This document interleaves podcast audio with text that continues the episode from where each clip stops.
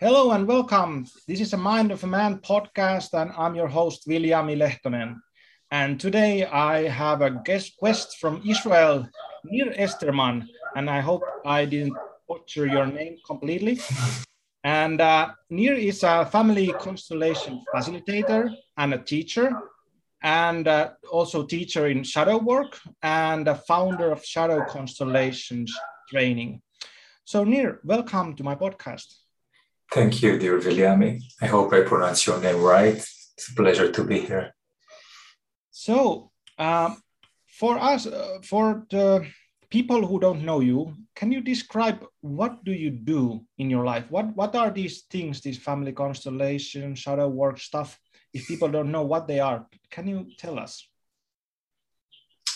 Well, I'll try to do it in short. Um, usually say that uh, um, shadow constellations are in a modern family with two fathers. So one father is Carl Gustav Jung, who brought us the shadow among many other things, and the other one is Bert Hellinger, who brought us family constellations. Um,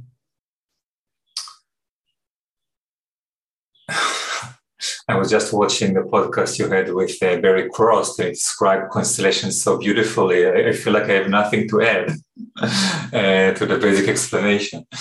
Uh, but still, he's not here and I am, so let's try.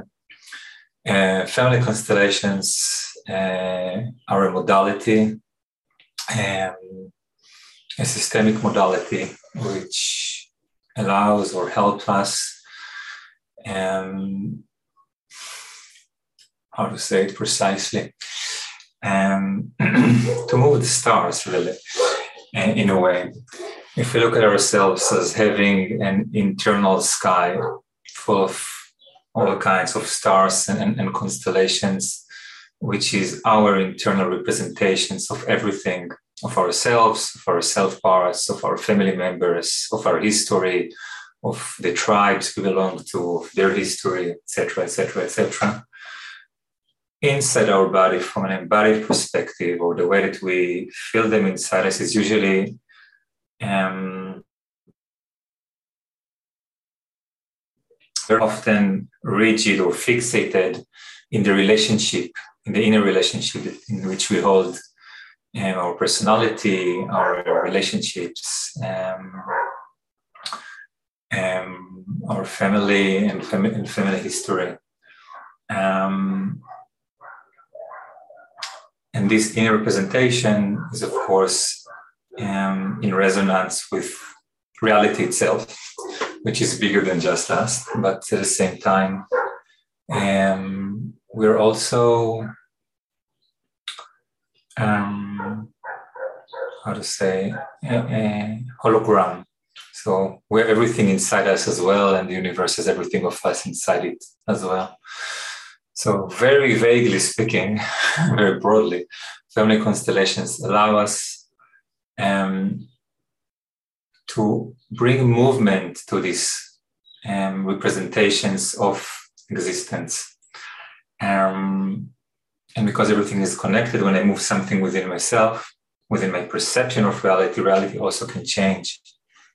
So, for example, um, when I went to my first constellation workshop, um, I was uh, chosen to be a client, and I wanted to bring the story of my uh, father, who, who is uh, an orphan from the Holocaust and all of that.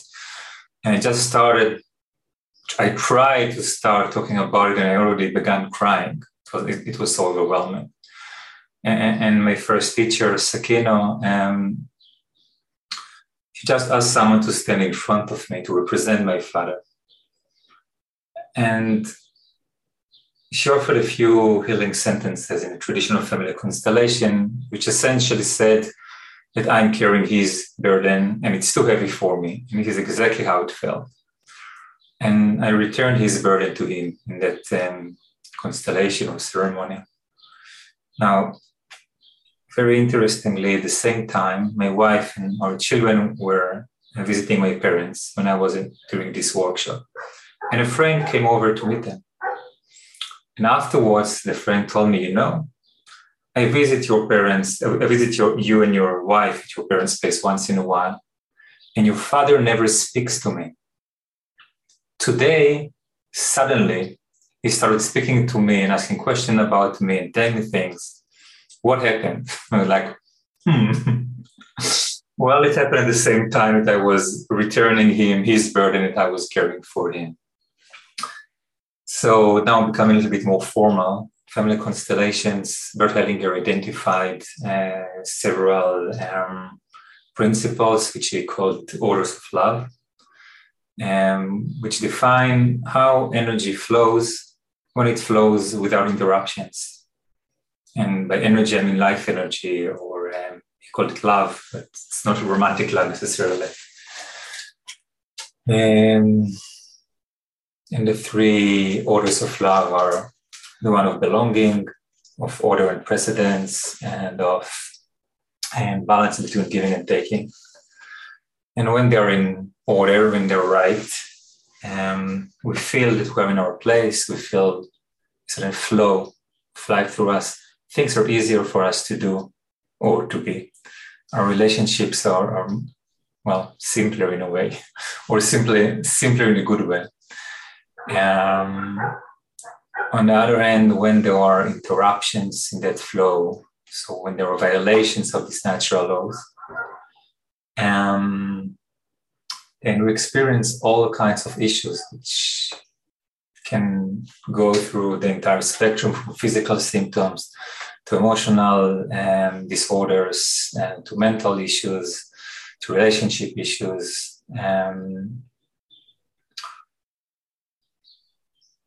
and you don't even have to be experienced as issues just feel this, this is me this is my life this is how i am. But actually i'm not just myself. Maybe at least for me one of the big things that constellation brought among many various points of healing was a systemic understanding that what i feel and, and what i suffer from and, and, and what i feel pushed or pulled to do is not just about myself I'm a part of my family, I'm a part of my tribe, I'm a part of my nation, of my culture, of my people, of the Western world, of the world in general. And, and when I try to fix fix something in myself, and I don't consider the other parts of the system, first I'm very limited. Okay, let's say let's take a very simple problem. I don't know, I have a back pain Okay. Now, what do you do when you have a back pain? What do you do? What I do? Well, yeah. I, I fix back pains for living, so I can. Perfect. How, how do you do that? Well, I can do massage therapy, or I can do some mobilization, or stretch exercises, or yoga. It depends. Excellent, excellent. So if I come to you to a massage, which I'm sure will be great if, if and when I manage to go to Finland, you will release my muscles and my fascia for me. Okay. So I will be not even solving my issues, but handing my issues over to you and you will solve them for me. Okay.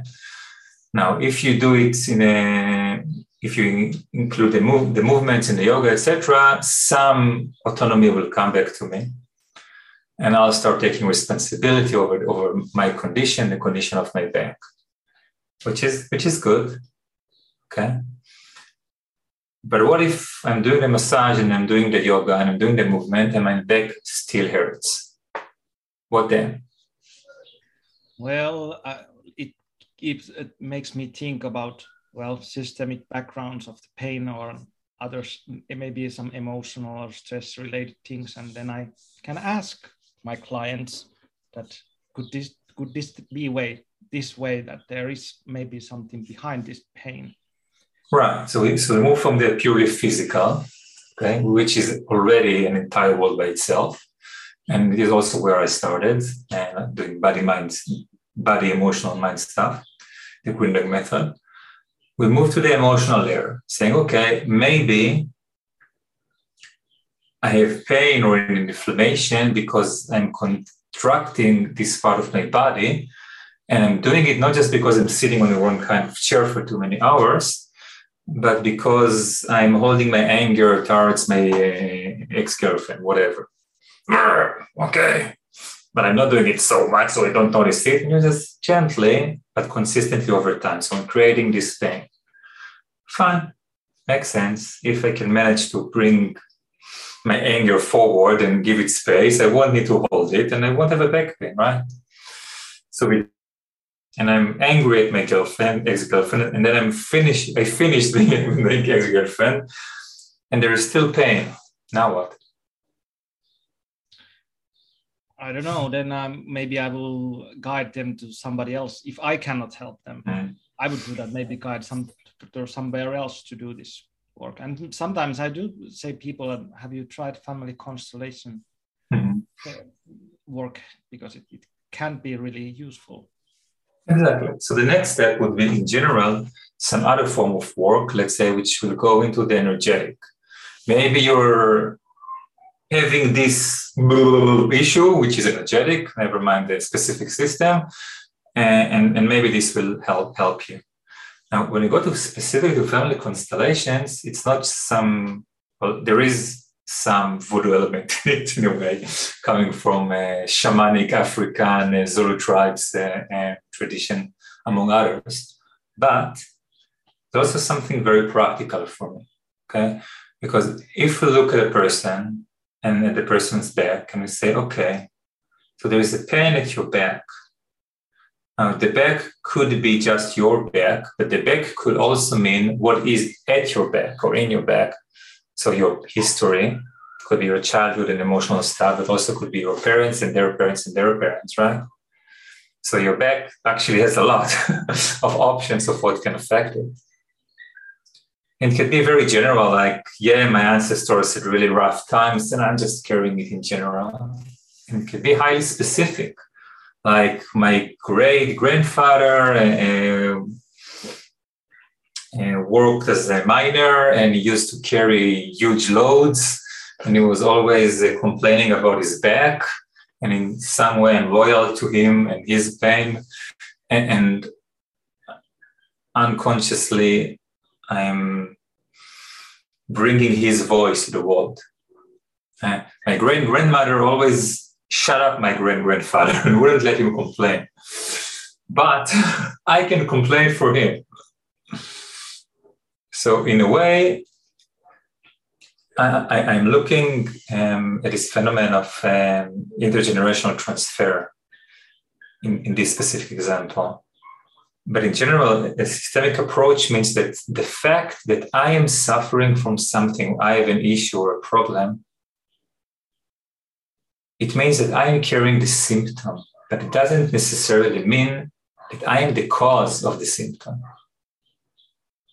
And for me, this is like a mind blowing idea because most of the last, I don't know, 50, 70, 80, 100 years were about personal psychology and how, and personal responsibility and personal development. um, and, and, and in a way, like getting away from the limitations of the family, of the, of the, um, of the culture, of the church, of, you know, who was controlling our lives I'm an individual, right? well, not exactly, or more precisely, we're not just individuals, we're also individuals. But we also, we're like if we're like a single, very meaningful thread in a very big tapestry. And, and if I pull another thread of the tapestry, it may affect me. I can get my back like this because someone pulled some other thread. and there is really a limit to what I can do with my own self, body, mind, consciousness, whatever, if I'm not expanding my understanding and, and my awareness to the fact that I'm affected by something which is not just in me. Hmm, I, I, I sometimes explain it to my students like assume that you're living in a house, and the house is at the, at the lower part of a valley. And you have this annoying problem that all the time you have water flooding your house. And you're like, uh, and you you know, you're taking the water out in buckets and, and you put uh, um, concrete walls to protect from the water. And, and, and you spend half of your spare time protecting your house from the water. And in family constellations, I would just say, okay, where is the water coming from? Oh, there is an open break in the water tunnel that goes above your house. Maybe we can fix that and you will stop needing to protect your house from water all the time. Um, so this would be my very limited explanation about family constellations. Um, can I can I ask you one question? Kind of sure. Personal question.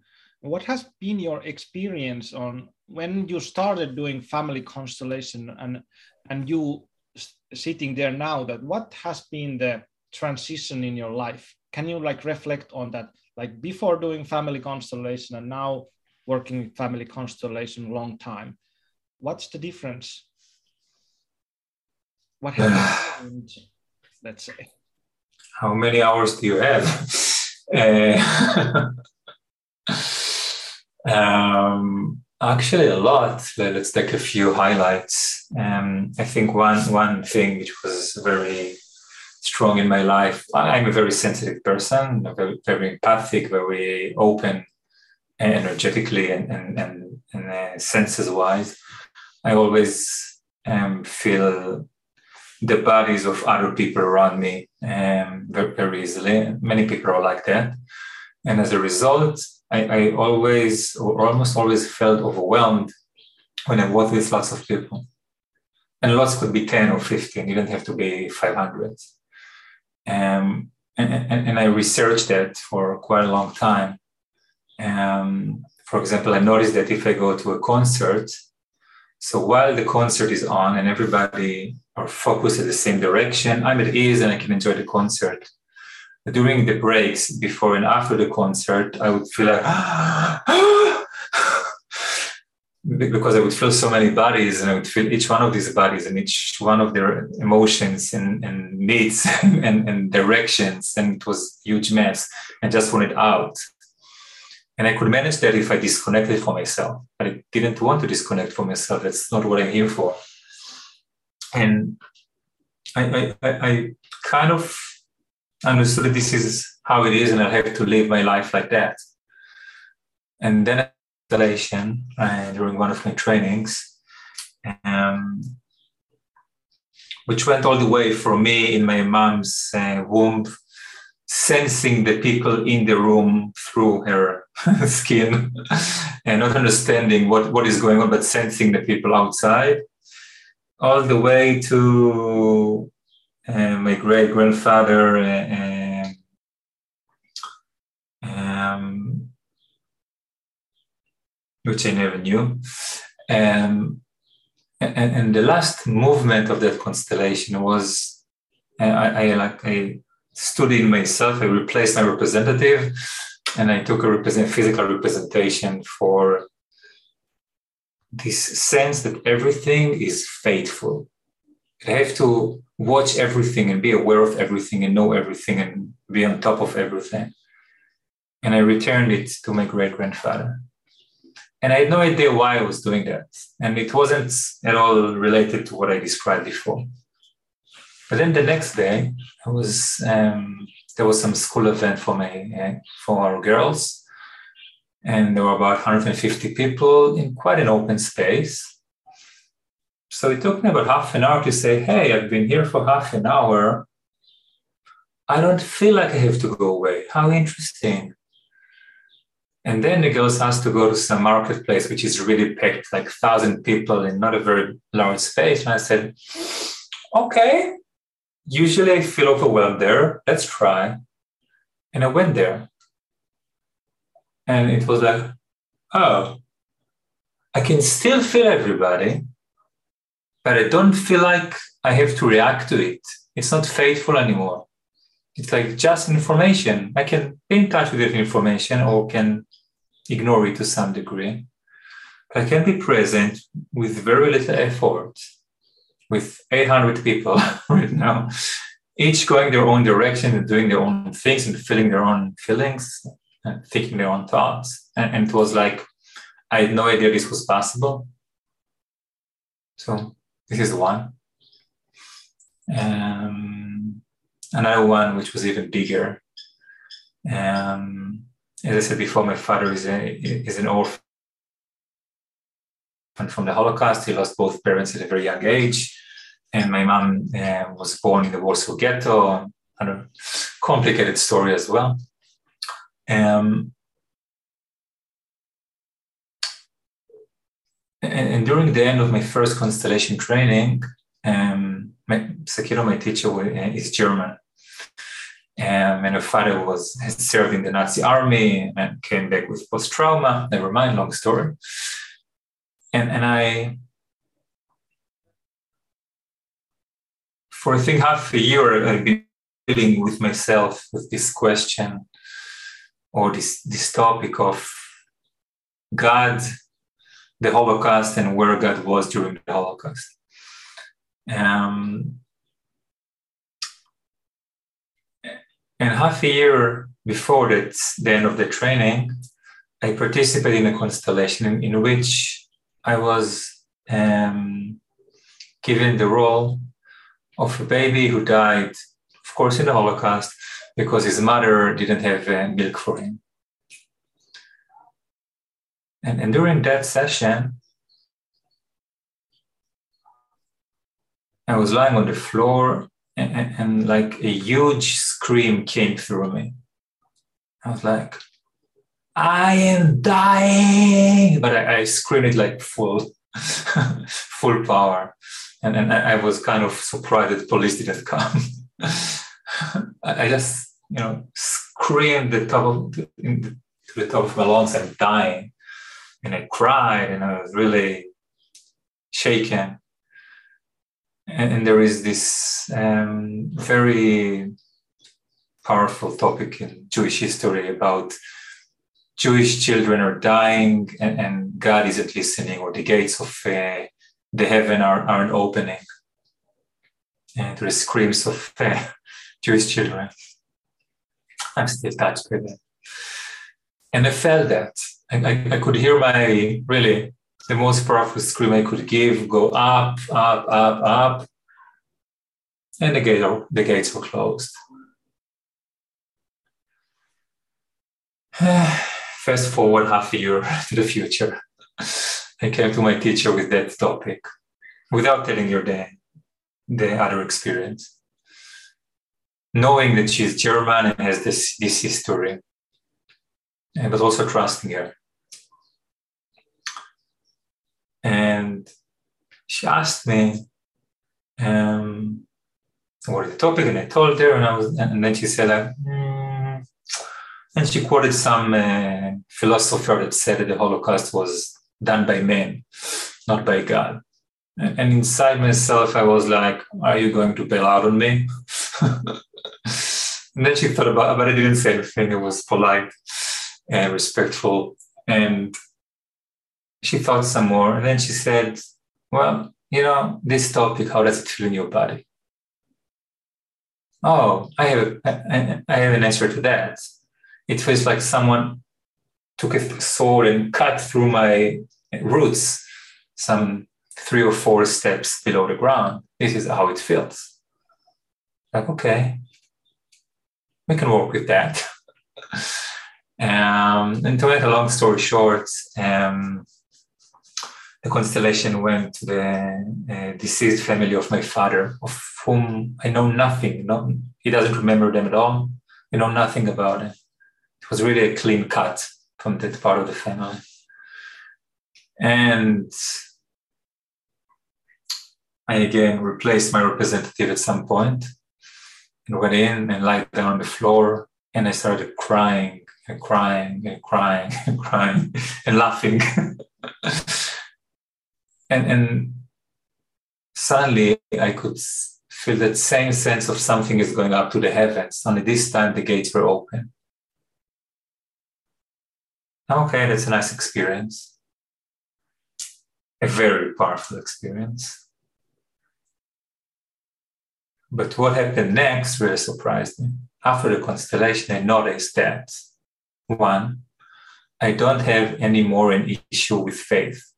I used to have an issue with faith. Like, how can you believe that God is all powerful and that He cares about us, that He loves us, and He allowed that?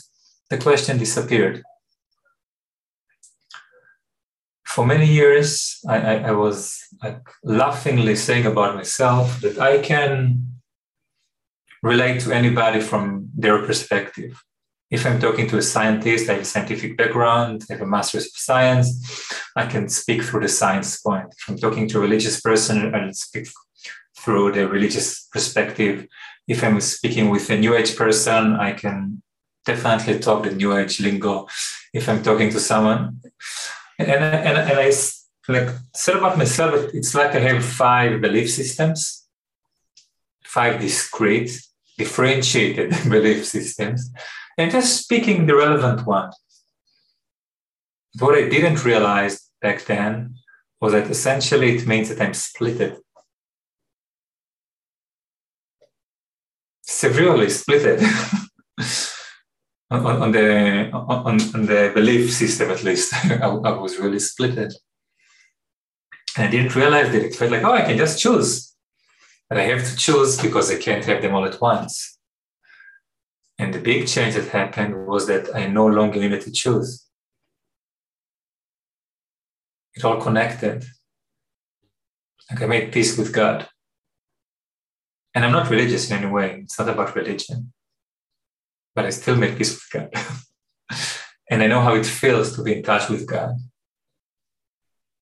And, and for me, of course, I know everybody has their own sense of that. But for me, it means to be in touch with, with, with this big tapestry of everything. Not just to be in touch with a small part of it, but to sense through that small part the entirety of it. And, and if you go to that sense of something sort of slashed through my roots, during the constellation, I could see in my mind's eye new tendrils going through this um, chasm and crossing over, and then like new dendrites creating new connection, new synapses in my brain immediately. Whoa. No, I'm not enlightened. I'm not saying that. but I touched it for a moment, you know? But I, I think this is a, a good topic to segue to the shadow and Jung because I think what you describe is kind of a, the individuation individuation process from Jung that we first started as an uh, plural, let's say, and we have so many different ideas of what we are and where do we uh, are. Like uh, we are we are loose conne- can, connection of spirits which are not going same same direction. And then we do the individuation process and healing and stuff. Then we can come together as be as one, but at the same time accessing all those different, let's say, modalities of ourself, like looking from different, through different lenses, but still staying at the center. But uh, the, from there, before we go deeper into that, I would like to ask you because you do the shadow constellation, you do shadow work. So before we go to the why you are doing it, but can you describe what is the shadow? What what, what are you yeah. talking about here? Yeah. So, so first, I'd like to say that I'm certain that if Jung would be alive today, he would be doing family constellations because because it matches up so nicely with the ideas of synchronicity. I will say one thing that I've been reading a lot of Jung for uh, maybe last three years, and I think Jung had a really uh, lots of insights on the family dynamics and these same things, but he didn't use them. So I think he laid the theory, and uh, Hellinger took the theory and put it in use. But in Jung's writing there, he talks about entanglements on the previous generations and like sins of men going seven direct, uh, seven, um, uh, I don't know, generations and stuff. That it, it, there is the theory is there, but he didn't use them. But anyway, yeah, that's about Jung. But yeah, please, please. So he would connect. So what is the shadow? Yeah. Um, I think the, the, the simplest um, explanation for me of what is the shadow.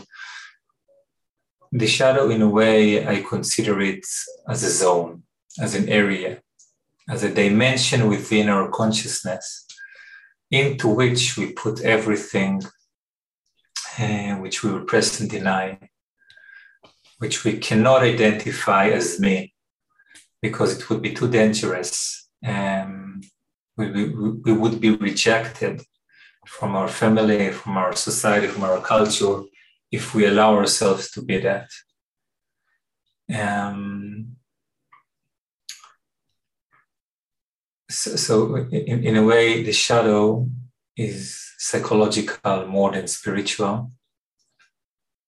Um, and it is very culture and family dependent.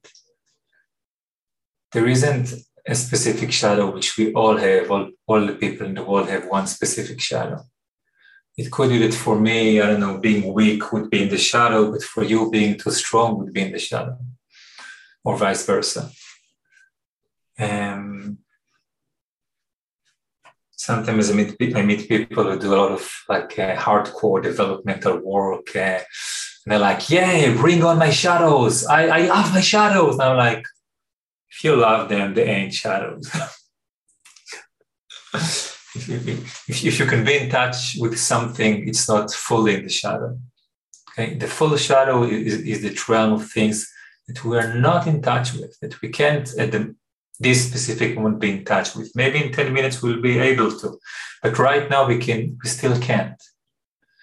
Now, when I'm taking a part of myself and I'm pushing it into the shadow, which is usually behind and below and inside. So in a way, it's kind of a prison where I put self parts in the shadow prison.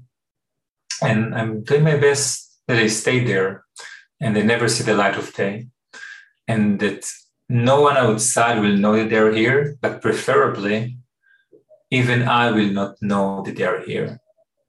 Because when something is really in the shadow, it's not Yes, I know that I can sometimes be superior, but um, I try. That's partial shadow.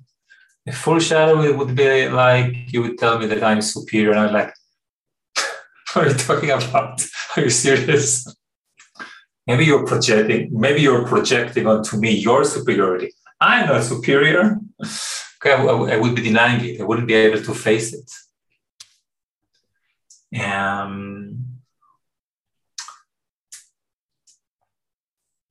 and, and there's a, a, a complete um, list of things that happen as a result of this very simple movement of trying to cut off something from myself and put it um, divided in myself.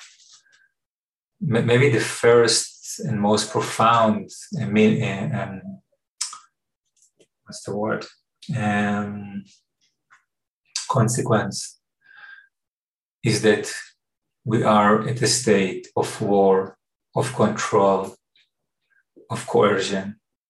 We force a part of ourselves to be shut down somewhere.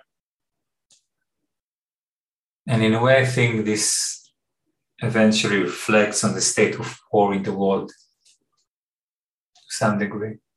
If all of us would do all of all of our shadow work and be enlightened, then there would be no of war because we would no more be able to look at the other person and say, he is evil, he is demon, I'm good. It would be, yeah, maybe we need different things, maybe we don't agree, maybe there will be violence, could be, but it, it, it the, the demonizing will stop. And, and, and, and this endless horrible game of perpetrators and the victims would be able to stop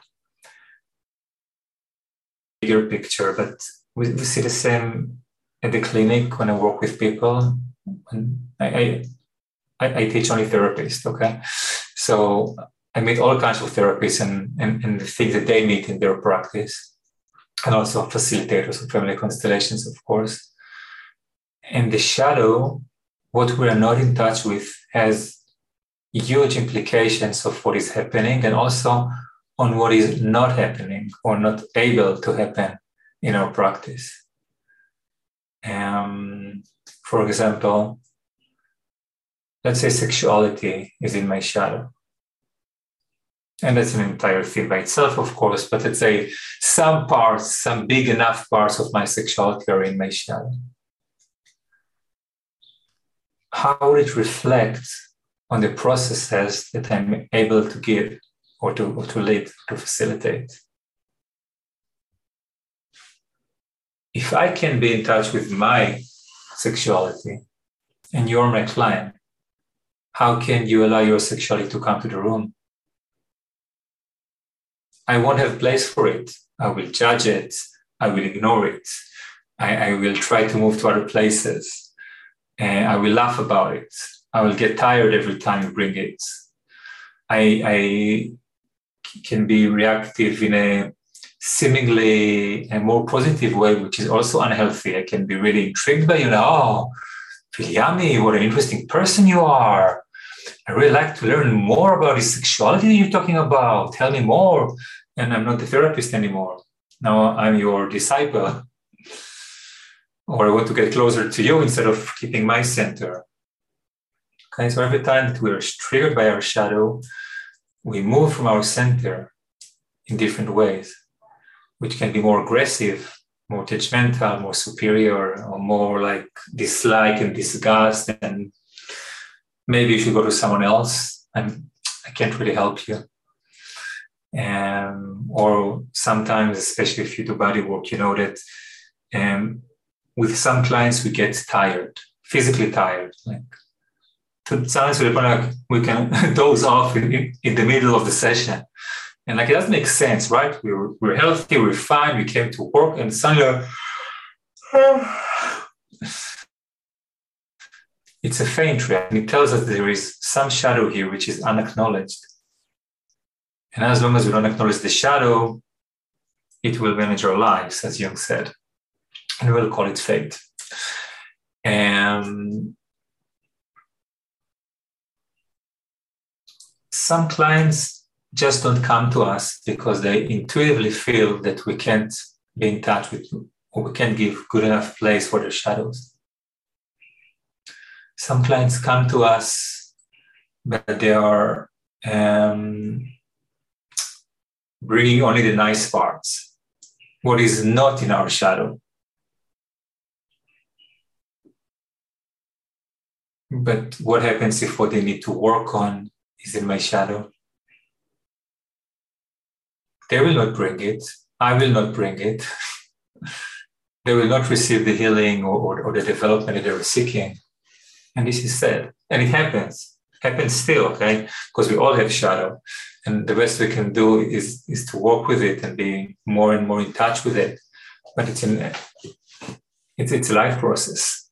It's not like at some point 20 years from now, I will finally unite with my shadow. And from then on, I will not be triggered ever.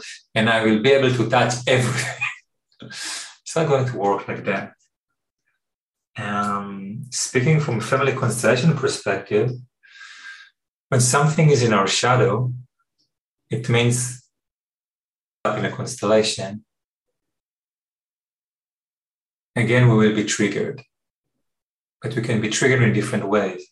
For example, we can ignore it. Something is happening, a phenomenon is happening, but we miss it. Sometimes one of the representatives will say it. And if we are um, alert enough, we'll catch it. And sometimes they will say it and we will ignore it again. Or even say, yeah, yeah, yeah, yeah I see that. that. No, no, this is not the topic. I know. okay, again, unconscious. Or what happens very often is that instead of staying in, a, in this systemic perspective, that I'm in touch with the entire system, something comes up from the field that is in our shadow. If it is in our shadow, we cannot be in touch with it consciously. So it captures us. We become it unconsciously. So instead of being in a like overarching role of seeing the entire system, I'm suddenly experiencing a constellation from a single perspective. And I'm even I'm not even aware of that. So suddenly I'm angry at one of the representatives. and I'm never angry at a representative as a facilitator. but if I find myself displeased with how they represent, for example, you know, and, and saying, yeah, this representative, she is not really connected. Hmm, interesting. uh, or I can find myself disconnected. Now, if this connection is in my shadow, and there's this connection in the field, and in almost every field there is certain level of disconnection or dissociation, it will capture me, and I will feel disconnected and dissociated.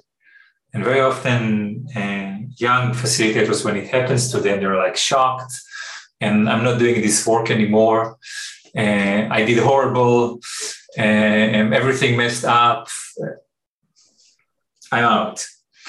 And I'm like, okay, you're captured by this dissociation or disconnection, or you were captured by feeling helpless from a more shadow aware perspective, like, oh, I feel helpless. Oh, there's helplessness here. Maybe we should give it a representation or acknowledge it in some way or ask who was helpless and in what circumstances. So I, I can work with it. But if I'm not aware of it, I'll just try to overcome it. I try to bring more energy and more force, or, or I'll try, or, or I fall into despair. Um, yeah. So, would it be uh, reasonable to say that first we have to first acknowledge we all have a shadow, and then we have to acknowledge that that means that you don't see it. We we all have these dark corners in ourselves that we don't see.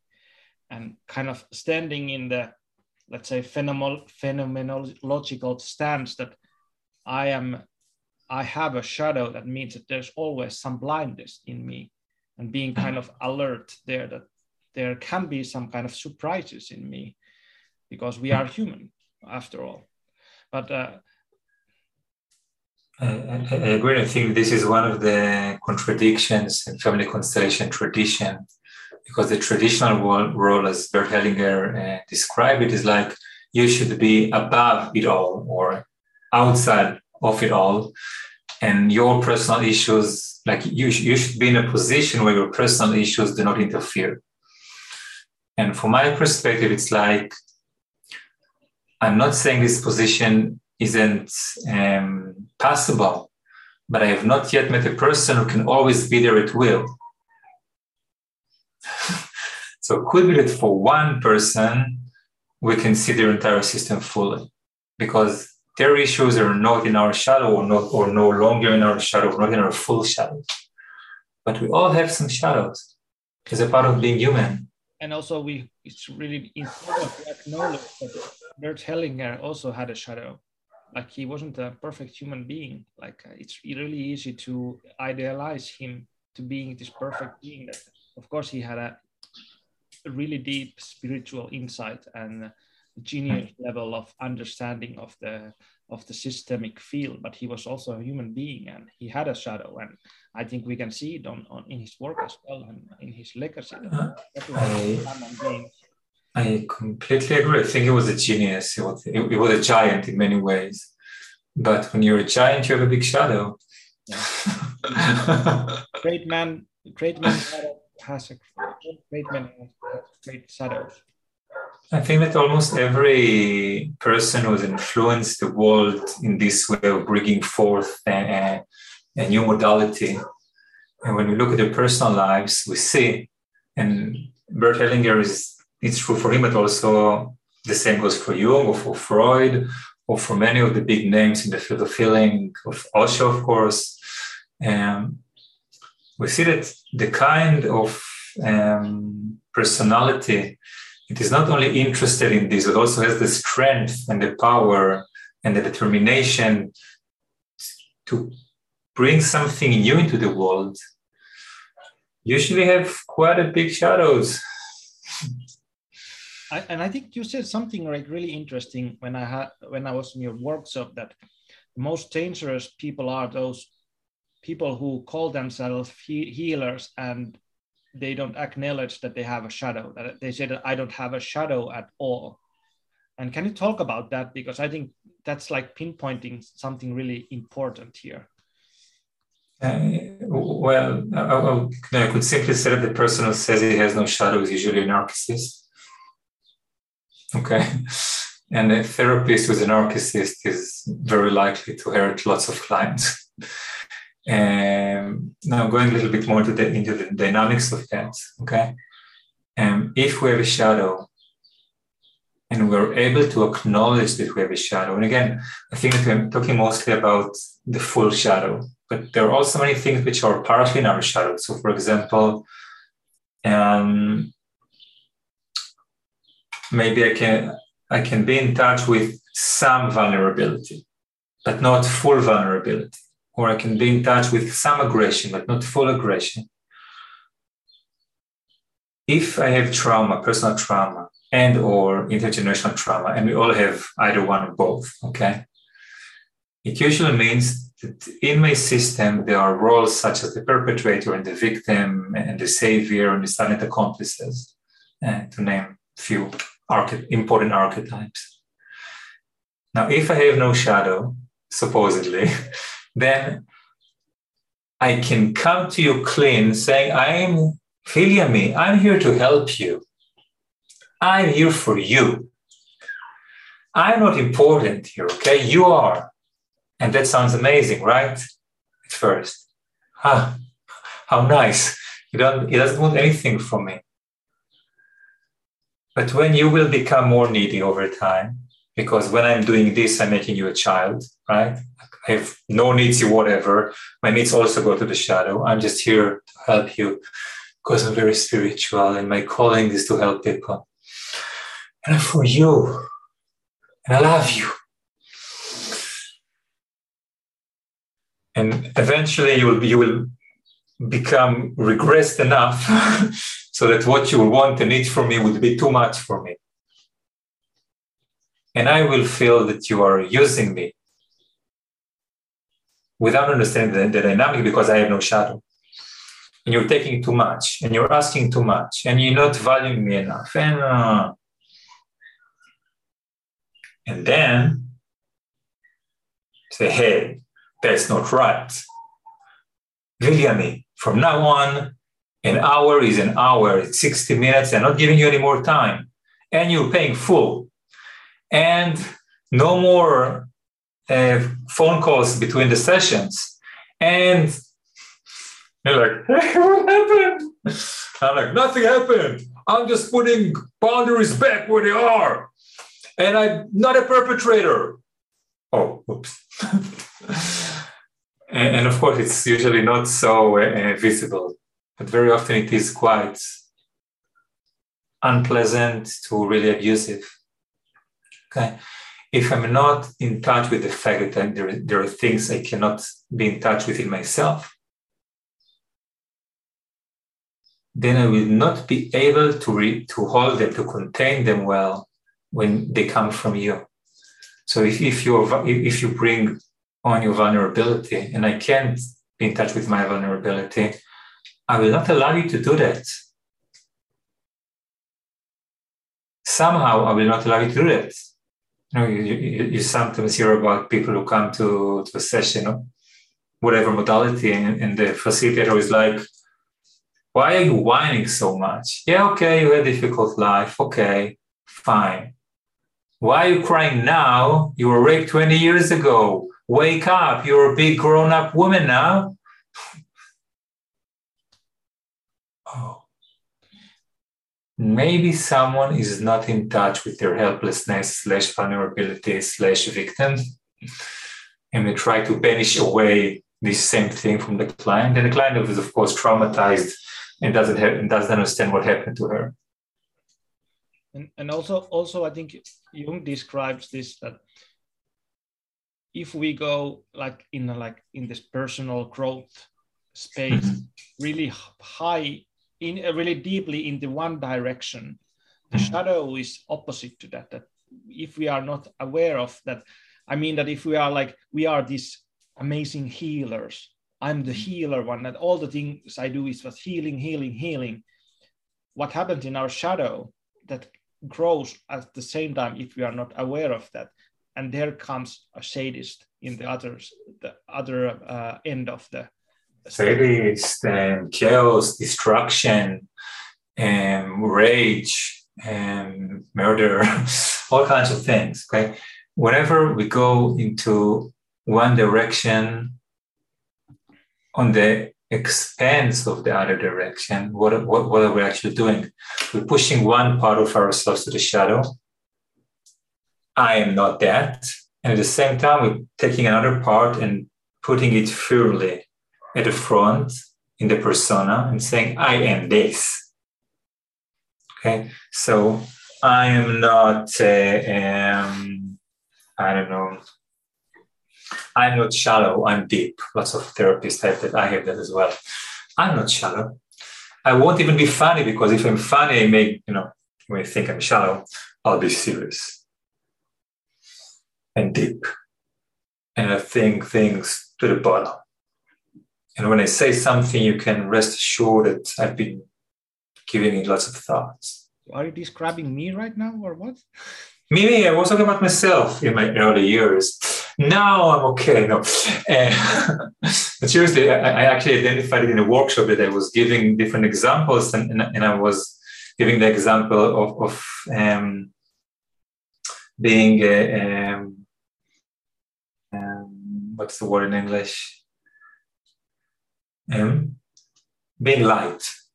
I was like, yeah, let's let's take for example that um, what happens if I'm you know if I'm really light, if I'm too much, if I'm too much of a light person, what do I become? I become shadow. I don't want to become shallow. I don't want you to think of me as I'm shallow. I, am actually having palpitations right now because you and the watchers may think I'm shallow. And I have to get in touch with my shallowness because we are all sometimes shallow.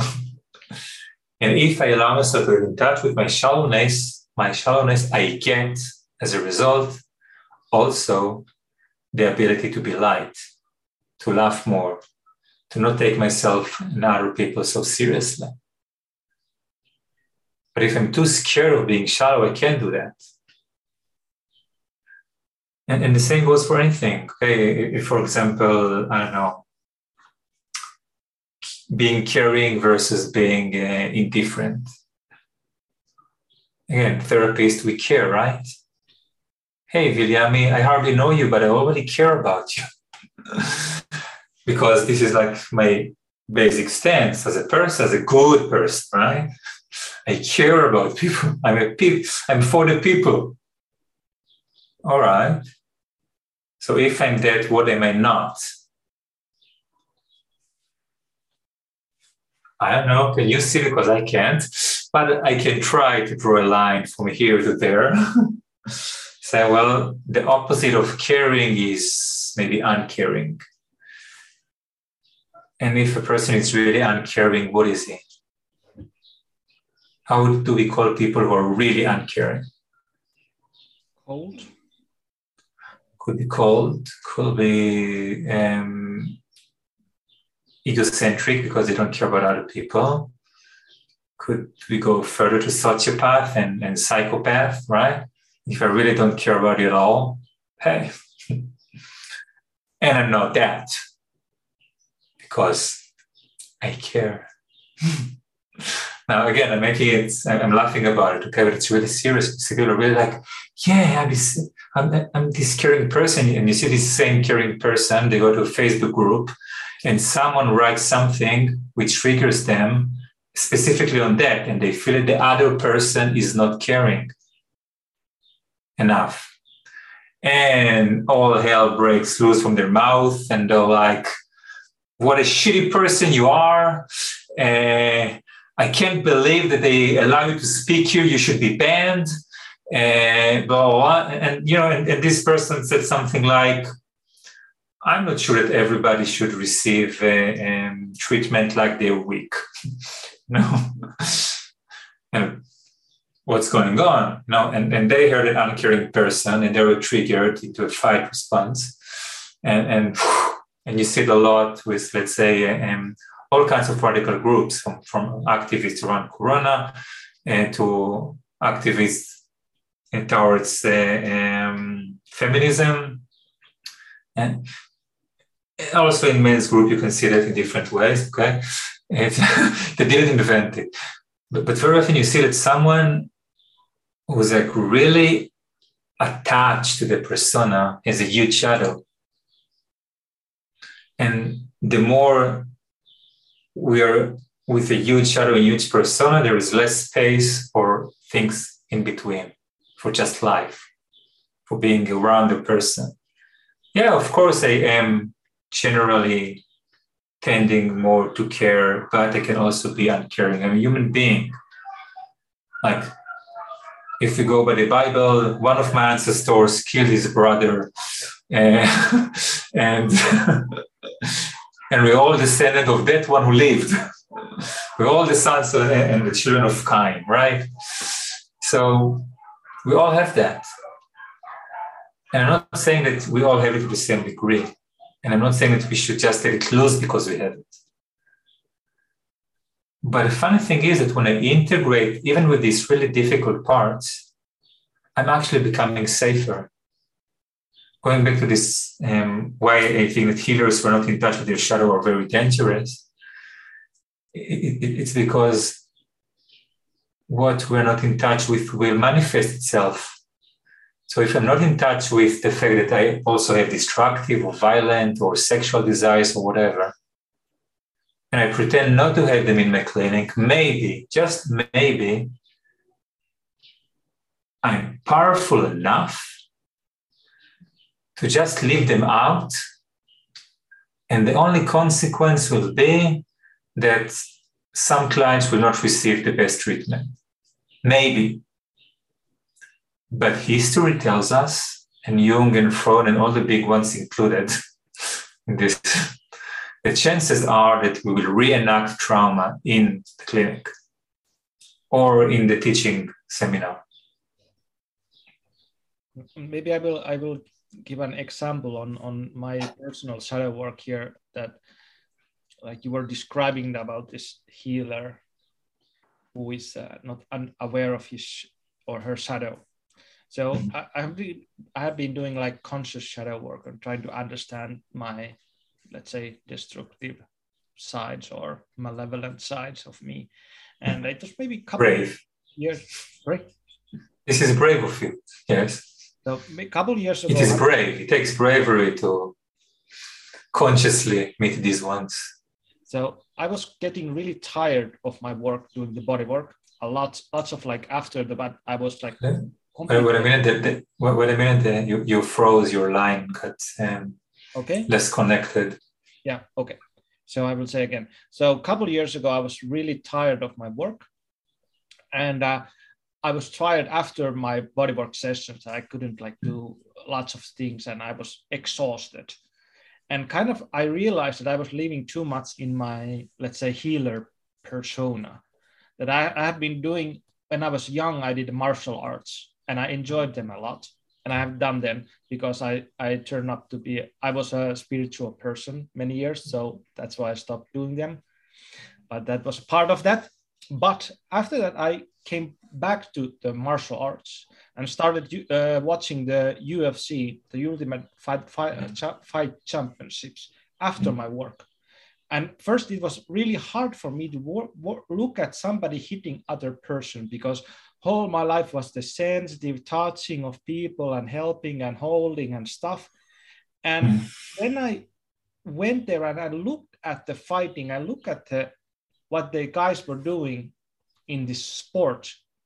It kind of, I started getting less and less uh, um, tired and kind of got this power of and I, I, was doing lots of men's work at the same time that kind of accessing my anger accessing my rage and understanding that this is vital part of me as a person and if i'm not connected that it will kind of eat me inside and i found also the enjoyment of watching the sport. And my, somebody may say that that's too brutal or whatever but i i found the enjoyment and i understand the competition and when you face a man in a one-on-one combat and you have to give it all that you have all your aggression all your strength and your whole body have to be there. It's also a really beautiful place to be if you look at it that way. And that's kind of the opposite way of uh, being if you look looking at this healing and holding the space and touching other person but what it did to me that it kind of I, I'm way more relaxed in myself when I mm. sometimes look at UFC or do really uh, uh, hit the bag in the gym or kick it. It feels so good. Then when I go to mm. my bodywork sessions, I'm more relaxed and I can flow in the sessions way more when I have this shadow part in me as well. Yeah, it's a very powerful image. This man who fights for his life in a way and has to bring everything. It's, it's a very powerful image. Um, sometimes very ends very sadly, but still it's a very powerful image. And, and we are the children of, the, of those who survive, right? But we have to say that that's voluntary, that nobody yeah. forces people to go there. Yeah, yeah. true in general, the more that we're in touch with our shadow, the more energy we have because we're spending less energy in trying to put the shadow in jail and ignoring it and pretending it's not there and hiding it from other people. And also, I, I, I can say for myself that when I did my shadow work, for example, around um, aggression, people began to hear me better Now, I didn't speak up louder or words more directly, I, but some, something changed in how people reacted to me because I became more powerful. Now, it doesn't mean that I have to hit people, but I'm more able to do it if I need to. And, and, and, lots of people are afraid of doing shadow work because they feel like, well, if I acknowledge it, then it means that this is this will be the new definition of me. If I if I agree that I'm a victim, that I've been hurt and I've been used and I'm a victim, this will be what, what defines me. I am not willing for this to define me. I'm like, yeah, but it, this is not shadow work, finding a new definition. shadow work is about enriching the, the, your vocabulary. You will be able to be in touch with whatever the victim brings to you and you will be able to be in touch with other people who feel or who feel like victims who have been victims in a deeper way. You will not lose strength because of that. You will gain strength because of that so let's talk about the golden shadow then because i i love to you phrase it like that and and uh, maybe i will say one thing about aggression and you can tell us more about the golden shadow concept. But uh, i love the saying that it's better be a warrior in a garden than gardener in a war. And it it's kind of like when i'm connected with my anger and my aggression it means that i have to of course control them but at least i see them and i have this possibility of seeing that i have this if somebody attacks my child or my wife or whatever, I can use that power. then hmm. that's a kind of the golden shadow. But if I'm not connected with that, that means that it may use me, the shadow. But it's kind of being aware of the uh-huh. possibility and getting that energy out of the anger because anger is really useful in life, yeah. getting us boundary or whatever. But you you were talking about the golden shadow that when we face yeah. the shadow, we can maybe conduct the golden shadow. What? what okay, I'll say something but. Just just before I want to say that if I am in touch with my anger or my aggression, I don't need to control it. It comes up in an appropriate manner. It's only when it, is, in my shadow that I have to control it to make it stay in my shadow. Well, maybe I, I will a little bit disagree on that because I, I, I, I do see that the kind of the base of the shadow Mm-hmm. Maybe it's I have the maybe more Christian view, view on that that it's kind of the malevolence of of being that we all have it, and we have to and it's it's unreal. Let's say energy that inside each of us in deep our roots of in our shadow there is this something some being that doesn't want good for us and that's that's my sense of it that we have also like mm-hmm. we have a line between good and evil goes through our, our all of our hearts and i'm not saying that i'm controlling my anger mm-hmm. but i'm really really aware of my anger that it has a tendency to lose control and i think the all aspects of the shadow have this tendency to do something bad I, I, I, I'm, I'm, hmm, I'm not sure I, agree. well, I partially agree with. I'm not sure I fully agree. Let, us explore it a little bit. Yeah, please. Um, well, what we put into the shadow is what is considered as bad or evil by our culture.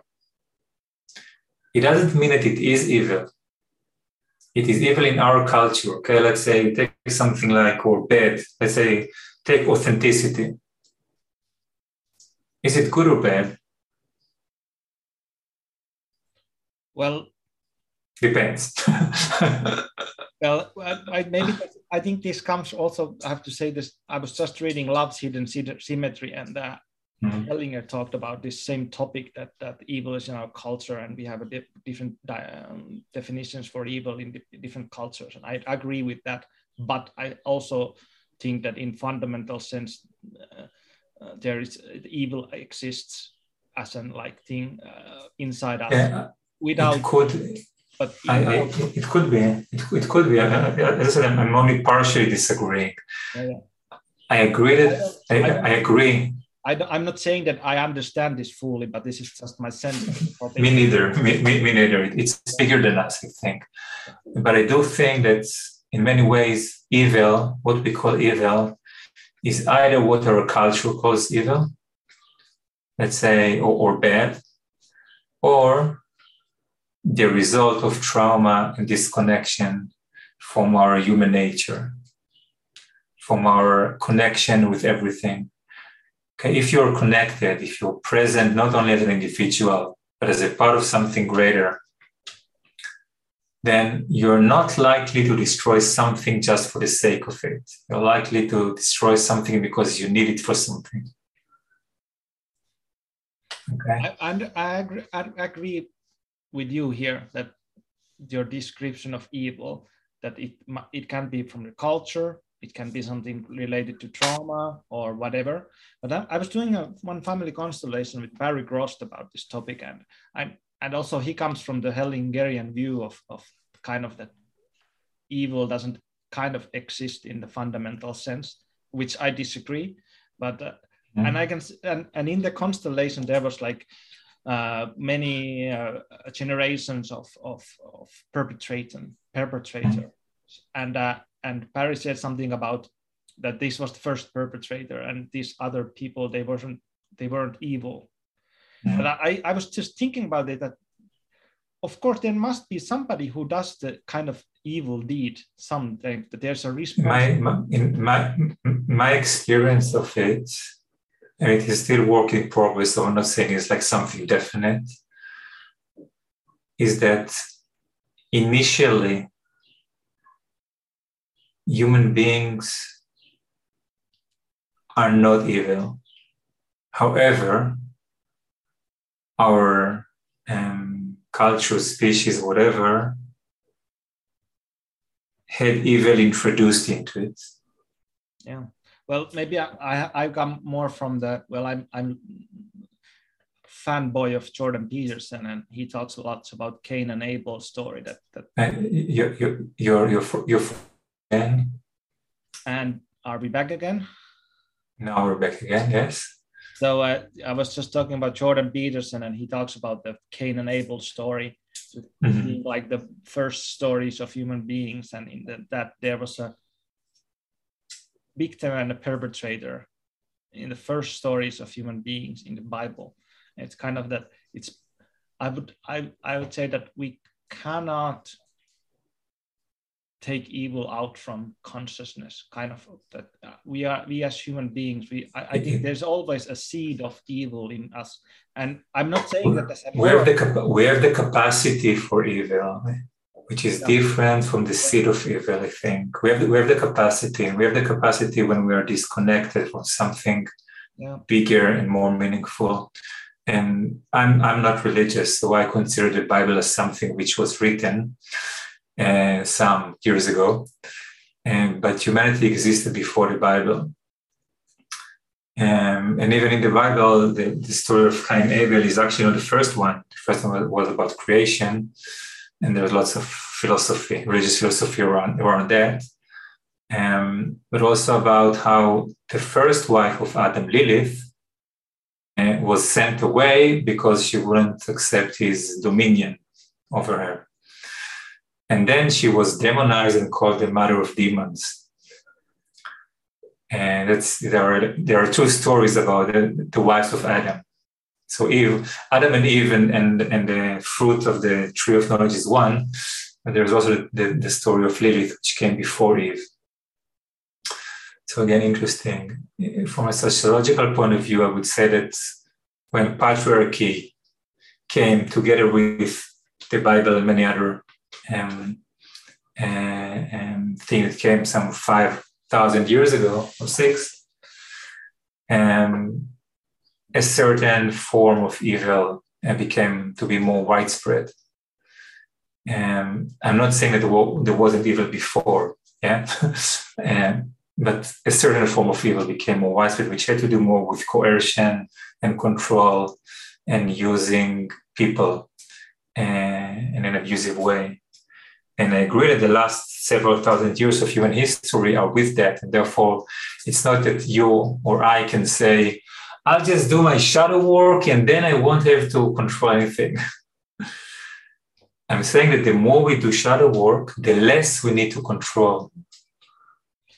Yeah, I, I agree with that. And I think what I love that you said that uh, you said that you think that human people they have a capacity to evil. And i think i i can agree with that also that we if we go to do the shadow work and if we do family constellation work with victims and perpetrators kind of that i for me one important thing is to kind of accept that that i have also the side which wants bad for other people that i'm i'm not free from that. I cannot do like 700 family constellation works workshops with uh, victims and perpetrators and be free from kind of the capacity for evil that it's kind no, of we, we all have it, it, it, it it's it, it's a part of, of what being a human is. But we have many many many parts and we only need to control parts that we are not in touch with. When we are in touch with, there is less a sense of it is too big and it is trying to escape and I have to control it. There is more a sense of peace, saying, yeah, you know, under the right circumstances, any of us can do horrible things.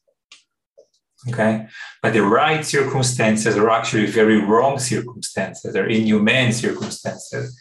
And when we are um, forced into become smaller, not in the uh, uh, parent-child uh, size, but smaller as in less human.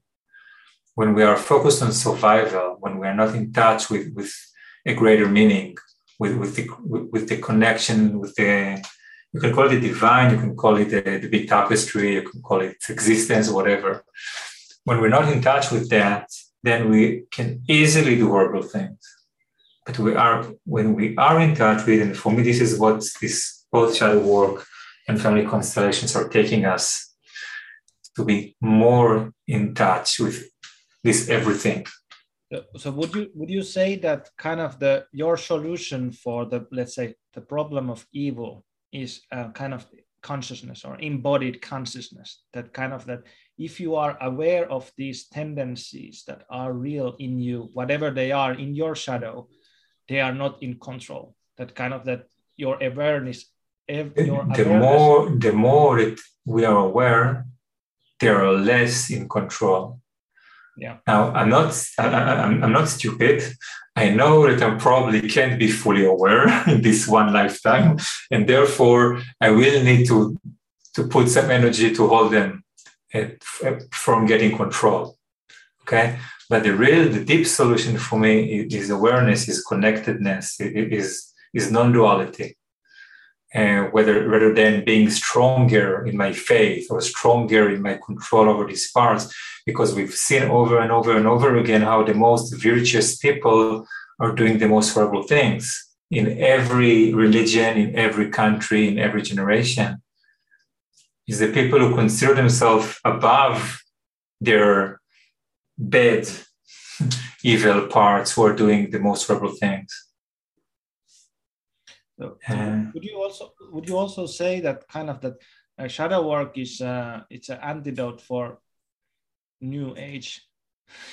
I mean, I mean that in in the sense that you are describing people who are going this it's all light and love and i'm all the healer but when you are doing shadow work and being conscious of that you kind of ground yourself into being more human?